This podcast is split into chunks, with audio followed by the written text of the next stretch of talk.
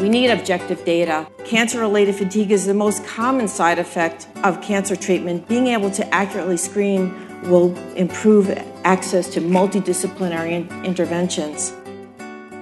Welcome to the 2019 third annual Cancer Conference, Beyond Rest, a rehabilitative approach to managing cancer related fatigue, sponsored by Kessler Institute for Rehabilitation and Kessler Foundation. Cancer related fatigue is an issue that often develops during treatment and can last for months or even years. The conference podcasts will focus on the impact, screening, and management of the physical, physiological, emotional, and cognitive sequelae. Listeners will gain understanding of the various evidence based therapeutic interventions and the overall benefits of a multi professional approach. Topics to be discussed will include current research and practice guidelines, as well as the unique role that rehabilitation can play in managing and reducing signs of cancer related fatigue. This presentation was recorded, produced, and edited by Joan Banks Smith, creative producer for Kessler Foundation on Thursday, August 8, 2019, at the Kessler Institute for Rehabilitation, West Orange Campus, New Jersey. Be sure and check out the conference playlist to listen to all of the other session podcasts. The link to the playlist is in the show notes. In this session, nurse clinician Linda Schmidt from the John Theurer Cancer Center at Hackensack University Medical Center presented Screening for Cancer Related Fatigue. I am truly honored to be here uh, because we need your help in the oncology field and for our patients because they do need the rehab because this is a chronic disease and there are side effects of chemotherapy and just cancer in general that need over time the assistance and the help. So I thank you for helping our group.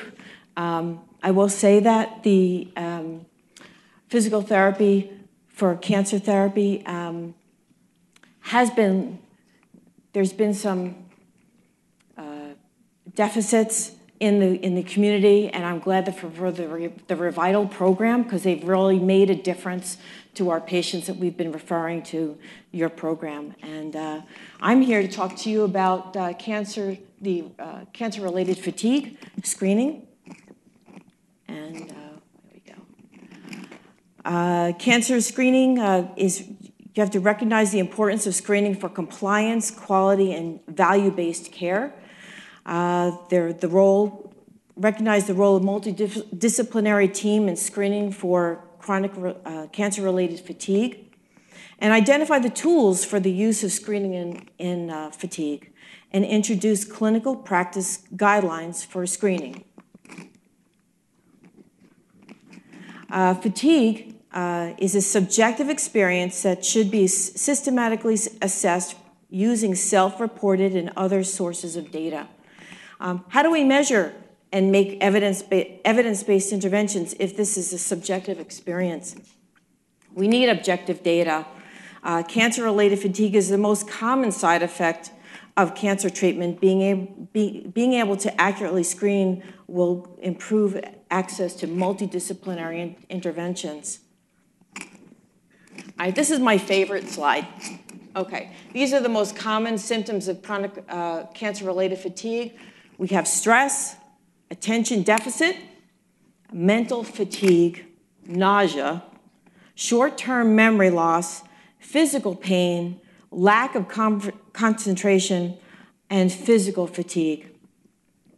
Uh, screening for the treatment of cancer related fatigue during therapy and during the period of cancer survivorship has become a major focus for supportive uh, care and oncology and is the subject of guidelines from several expert groups, including ASCO, the American Society of Clinical Oncologists, and the NCCN.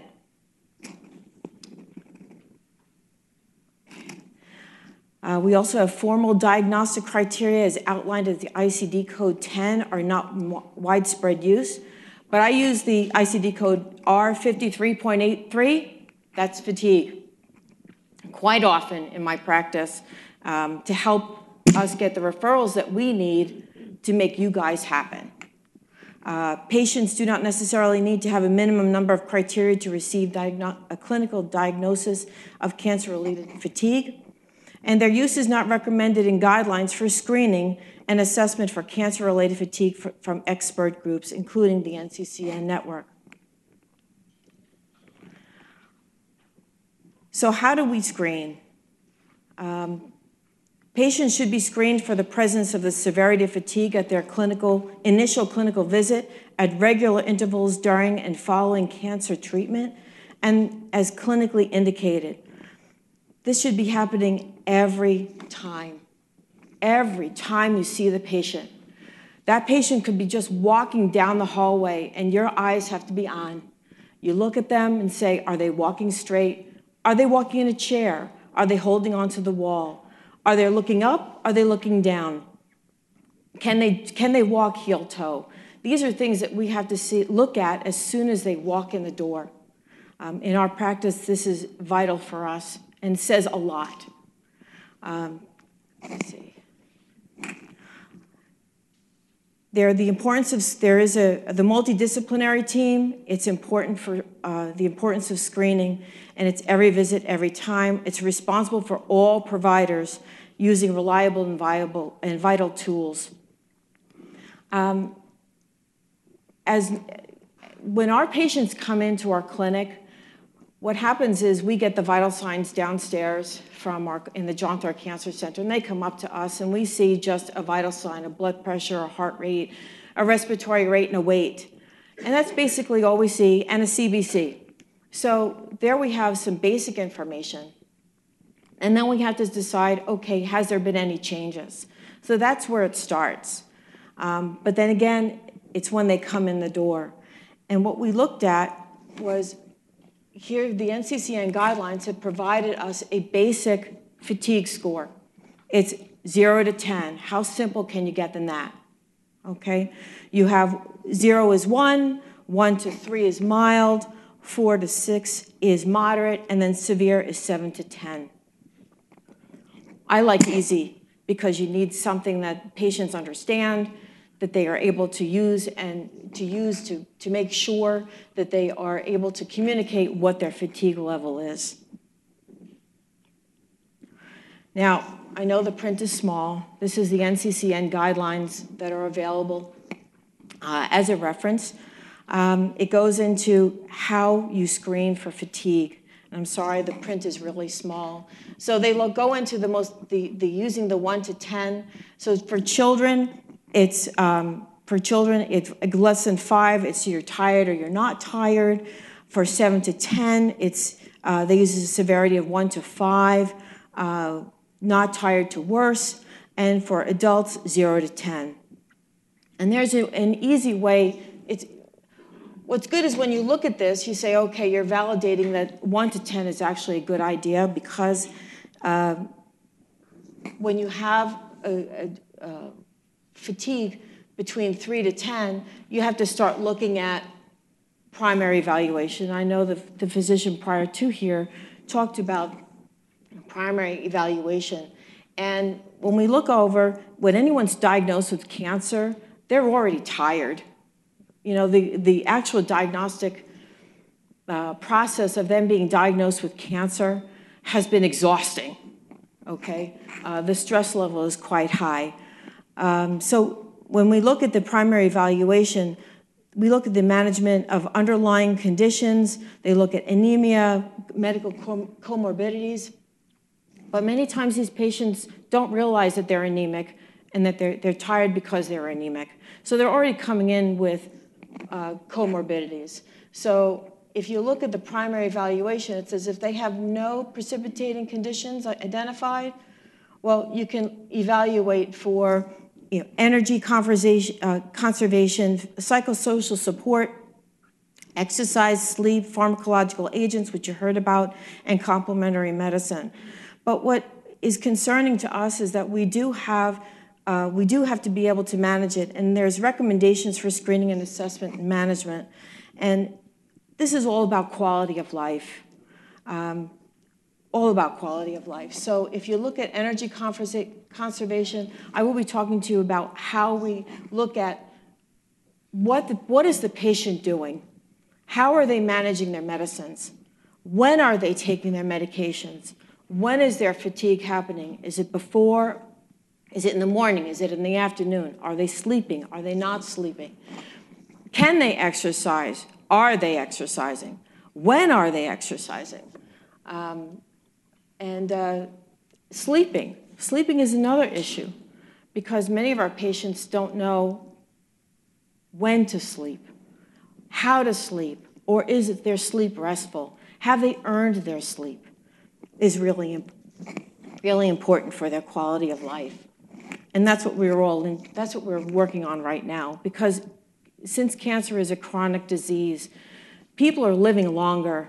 Um, in 1984, the highest, I lost a lot of young men to, to testicular cancer, and now it's curable.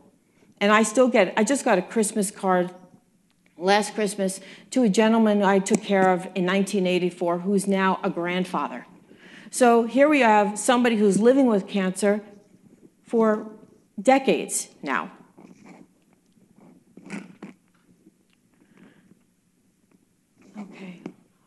So we now have the focus history. We have the disease status and treatment. Now, understand you have the patients that are being diagnosed, initial diagnosis. You also have them during their treatment, during their induction therapy, during their consolidation therapy, during their relapse therapy, and their chronic therapy.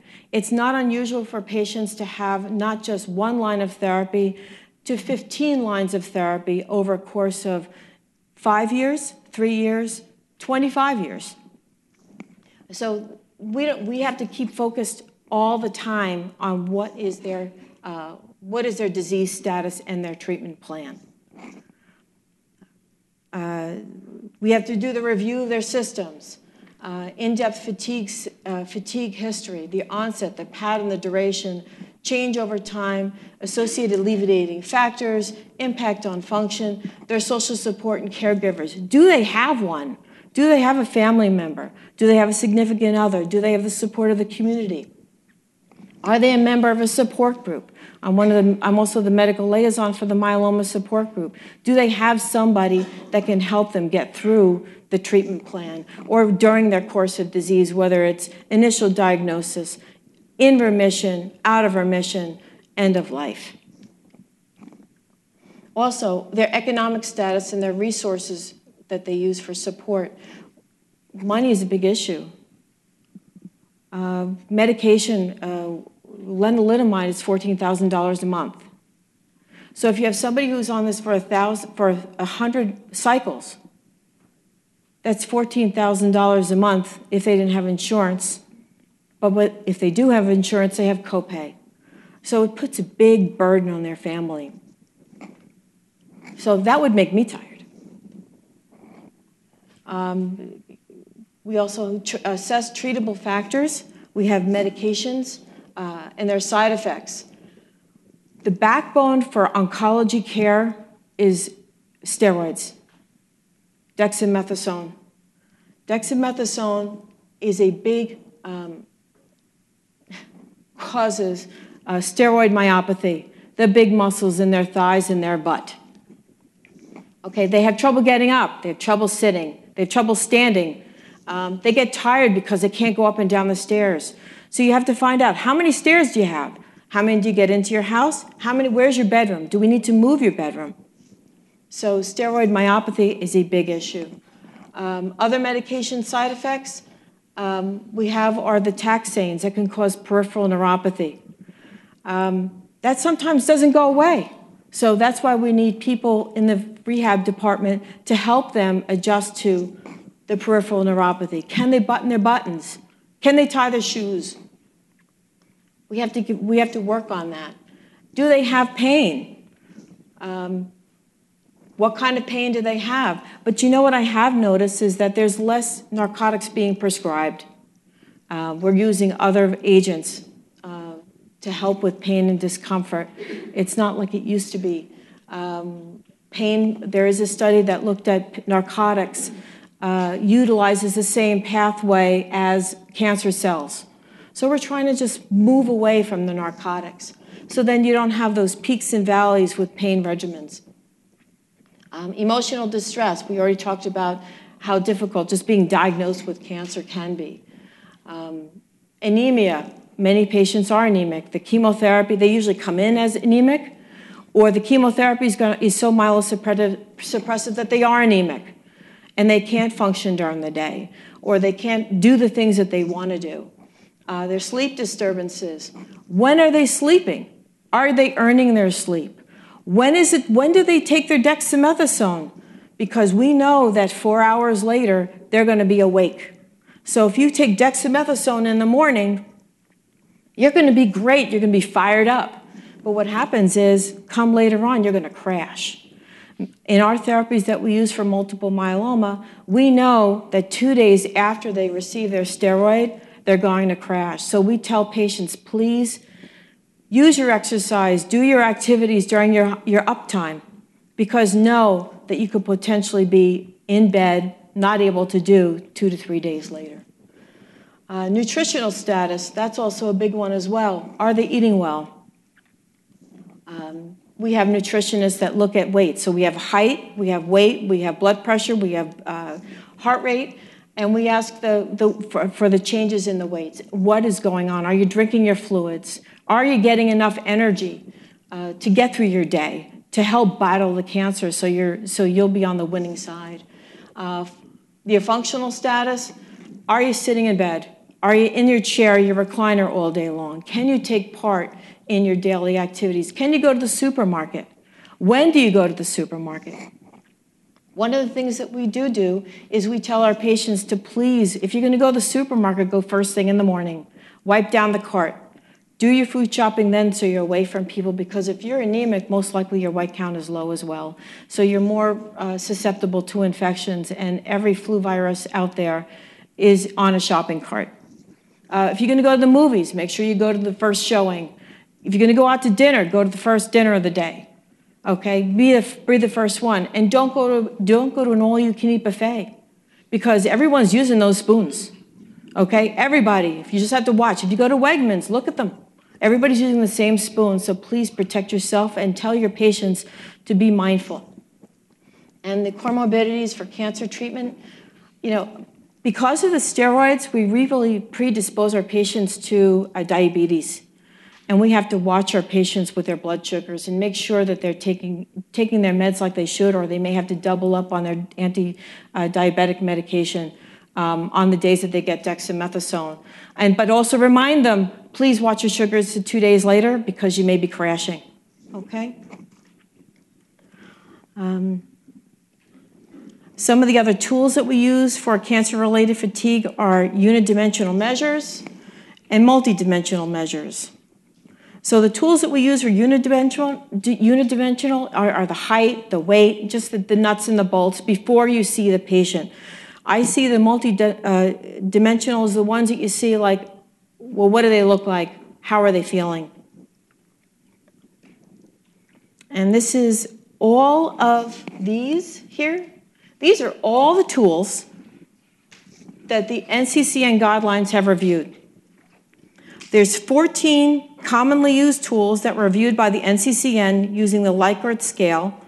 Um, that's using like, um, uh, do you uh, one to five? Do you agree? To disagree? Um, most likely, yes, almost. You know that kind of thing. Um, so there's 14 of these. Um, I'm sorry. I'm missing my screen. Okay. So there's 14 of these, and what this is actually saying is if you look at the number of items, you see 14 items, 20 items. Are your patients going to answer those questions? When you look at them, say there's 20 questions. That's a that's a lot. But the one that we do use is the NCCN problem list, which is used as a thermometer. So it actually looks at, I actually have a picture of it here. We use this at our cancer center. And it's just basically a thermometer on a, on a 1 to 10 of what your stress level is. And it goes over like yes, no, childcare, health, housing, housing, ins- uh, insurance, transportation, work, school, dealing with kids? Are you having any of these problems? And if you're greater than five, we either call the social worker, call the dietitian, and say, okay, we've got a problem here. Call our transportation expert to make sure, can you get here for your treatment? So this is one of the great, one of the good uh, tools that we use at the Cancer Center, in addition to trying to establish the fatigue 1 to 10, which I think is a wonderful thing, okay? Um, and also the other tool that's not written here, we do clinical trials at the John Theurer Cancer Center. If you're an NCCN member, um, because we work in research, um, fatigue is considered a constitutional, um, is called constitutional guideline, and they have three. There's only three, so we need to make things simple for our patients. And I think that's what I really wanted to just touch base with everyone, is that it's important to know that all these tools have been investigated, but the best one is making it simple, because once you start, if somebody's tired and fatigued, they're not going to fill out a form that says 20 questions on it. You want something that's quick and that's easy to deal with. Um, the other part of this is I want to just let you know that patients may not be aware that they are fatigued. Um, there, and that it's negatively affected their life. Family might be more cognizant of the change and of the effect fatigue has. Um, I call the patient the president and I call their family member the chief of staff. Because sometimes the president doesn't tell you exactly what's going on, it's the chief of staff that does. Whether it's the rolling of the eyes, I'm feeling fine, I'm not tired, I feel well. This is something that you, you have to defer to, to family. Um, there was a study done by one of my, uh, my peers, uh, Stuart Goldberg, and it looked at it looked at a, a um, it was just it was just published in 2018, um, and it showed that there was a disparity between what the patient can do and what they wanted to do. So we need to like close the gap of either saying, okay, let's bring it up to where they what they want to do, or help them reconcile to what the new normal is the way that I try to help our patients is I want them, I tell them to start journaling because we need to pinpoint before we can make those referrals to physical therapy, occupational therapy, speech, um, dietary. We need to find out where these pin, where these things are happening. And I have patients. They go start journaling with um, the little the little black and white marble notebooks. They're on sale for like ten cents now uh, during the school season. And I just say, where, where are you feeling fatigued? How are you feeling? When is it happening? What can we do to make a difference? Can we switch your med to take it in the morning? Can we switch it to the afternoon? Can we switch it to the evening? Some medications are better off taken at night. So if you have peripheral neuropathy, and say that you, you're supposed to start on a medication called Elavil, Okay, that's being given now for that's been given for a long time for neuropathy. And people they say take it at night, but they can't wake up until 11 o'clock in the morning. They're missing the whole morning, so they have to back up their meds. Even though the prescription bottle says take it at nighttime, you may have to switch it and tell them to, to, to uh, change the time. But journaling is so important. Um, I have somebody that's been doing journaling now for 10 years. So she can actually pull out a journal and say, Well, you know, I had this back then. Um, and this worked for me last time. Can we try it again? So uh, that's why it's just important. So when you see people that are having problems pinpointing where they are in their therapy or what they're feeling, have them just write it down.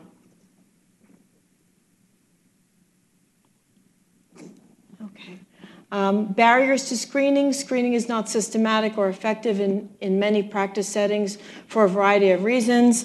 Um, the patient, for the patient and family, they, they don't want to bother the clinicians. If somebody's saying to me that if they're looking at me and they're saying everything's fine and their body language is telling me it's not, I really zone in on that. Okay? Um, they're worried about their treatment may be changed because many times the patients are having symptoms they don't want to say anything because they're going to think, well, you're going to delay my treatment. Um, what we usually look at is when the treatment needs to be changed, it's usually because they're more anemic or they're not responding to their growth factor, or we need to just alternate, uh, alternate their therapy a bit. Um, it's, it's kind of tough because cancer is a chronic illness and they're on therapy for a very long time. Uh, some people don't get off therapy that they just we just kind of tweak things along the way so they can live their lives the best that they can so they can enjoy their kids enjoy their grandkids so they can go on that trip or that wedding um, or that anniversary or that trip across the, across the world or go on that viking cruise that they want to go on. Um, they don't want to look like they're complaining but you know if you're complain if, if you're not complaining or there isn't any issues then we might be missing the mark because we want to make things better. Um, and they also assume they have to live with it. Well, living with something that we can tweak, why not? You know, let, let's make it a little bit better. And for clinicians, they may not recognize it as a problem for the patient. Um, they may not be aware that these that there are effective treatments, and that's part of my job is to make their to give an awareness that there are things that we have to recognize so we can make patients' lives better, so we can refer them to programs like Revital. So I'm getting feedback from my patients because I've been sending people They said, hey, it's really working. My, my, I, can, I can do things that I couldn't do before. Um, well, in summary, uh, cancer is a chronic disease. Um, there's a disparity between the, what patients want to do and what they are able to do. Um, we need to utilize the subjective NCCN uh, fatigue scale, compare with each visit, and document the findings. That's just really important. So we know did it make a difference because we need to make a difference. Ask questions, uh, assess responses, develop interventions for every patient. Every patient, nobody's going to be the same. Um, but we can make things a little bit better. Um, document the findings, ask, uh, so evaluate findings and make changes, advise patients to journal patient symptoms. Um, that's really important. Uh, in, in, cancer, again, cancer is a chronic disease with fatigue affecting quality of life for patients and their families because we're living with this, this disease. We don't die of it, we live with it. And that's just basically it. But thank you very much. So, so the bad news is that I enjoyed that and it's over. The good news is now you can ask questions for a couple of minutes if you don't mind. We have questions. Yes. Hold on. Raise again. Whoa, way in the back. Getting my steps in. Hello. Um, you were saying about the steroids. Is yeah. it, you were saying if after four hours, that's when you're going to get like the most amount of energy, and then like two to three later, there's a crash. There's a crash, yes. So, depending on when you take your dexamethasone, for some people, we tell them that they're going to be the most wakeful for four hours, um, and that's usually when their energy kicks in, um, and then they're awake. I mean, when they tell you you're awake, um, usually that's a time that they're the they're most anxious. They have lots of energy. Any junk draw you want to have done, it's going to be done. And that's usually when I tell patients, family members to duck and cover, you know, to let them go. Don't worry about it. If they want to straighten out the dishes, go ahead. Um, we have patients that have actually done um, their TV camera work or their trial lawyers, and they've scheduled their uh, court dates on days that they get dexamethasone because they're on fire. But don't talk to them two days later on Tuesday or whatever it is when they're crashed out in bed because nobody knows that because they're in bed. And I would hazard a guess for those of us doing inpatient rehab or who are taking care of fatigue patients in the outpatient setting, helping them time their steroids can be useful.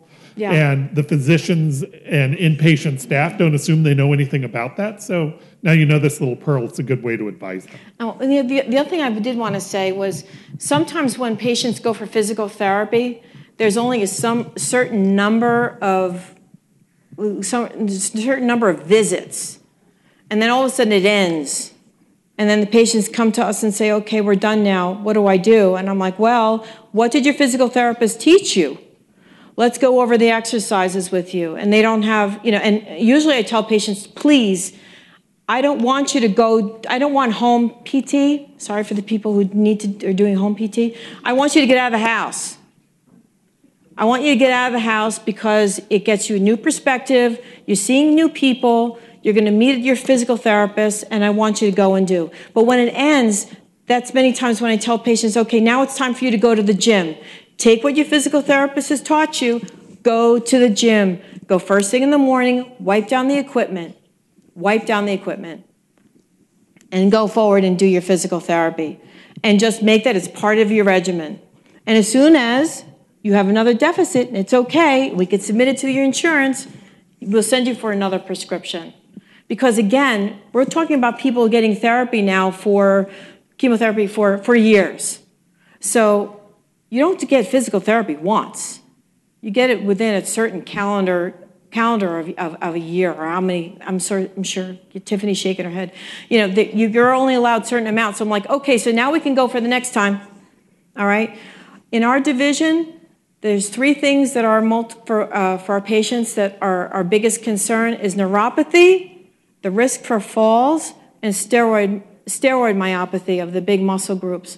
So it's so, just so important when you see that patient for the first time. Look at them. How are they walking? Are they holding onto the wall? Are they walking like a duck? Are they walking heel toe?